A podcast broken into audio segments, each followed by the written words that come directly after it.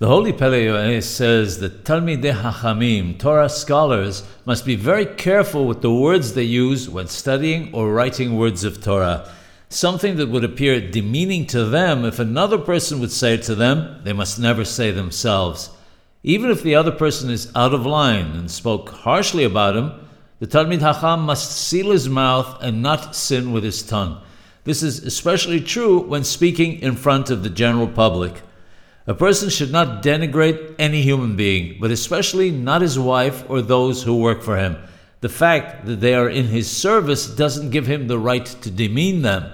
Even if his servants do something contrary to his will, he should scold them in a pleasant way and direct them gently in the same manner that he would wish others to do to him if he were subservient to them.